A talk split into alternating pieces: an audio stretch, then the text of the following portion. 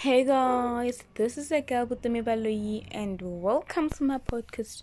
I'm going to talk about losing a loved one as I have noticed that many people think or believe that after some time the pain goes away, but that is not really the case as the pain can also take up to years to go away and at times many do die with the pain.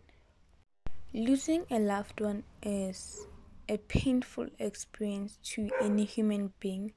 It is hard. It can also cause depression, anxiety. It can just make one feel dead inside, have no emotions whatsoever. Losing a loved one is something that is more traumatizing than it seems. I remember the day I lost someone close to my heart. When I heard the news, I thought that it was a lie.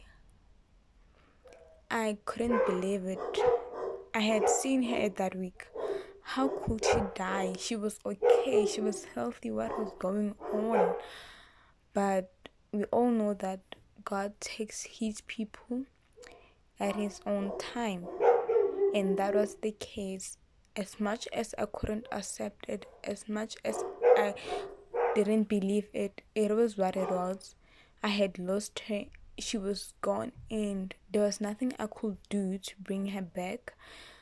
I remember looking up to the skies when I was in a classroom.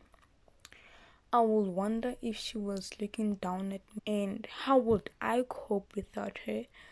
Where would I find someone who knows me like she did? But I knew that there was nothing I could do. I knew that she would never reply, and I knew that no one would replace her in my heart, and no one will take the place that she once took, and no one will also have a part of her in my heart. Losing a loved one is something that no one deserves to go through. The pain is just too much. I believe that the pain for losing a loved one is something that can kill one. Yes, we are breathing, yes, we are walking, but many of us are dead inside. And not only do we die from consuming substance abuses, but we also die from losing loved ones. We also die from the things that life throws at us. You know, I believe that a loved one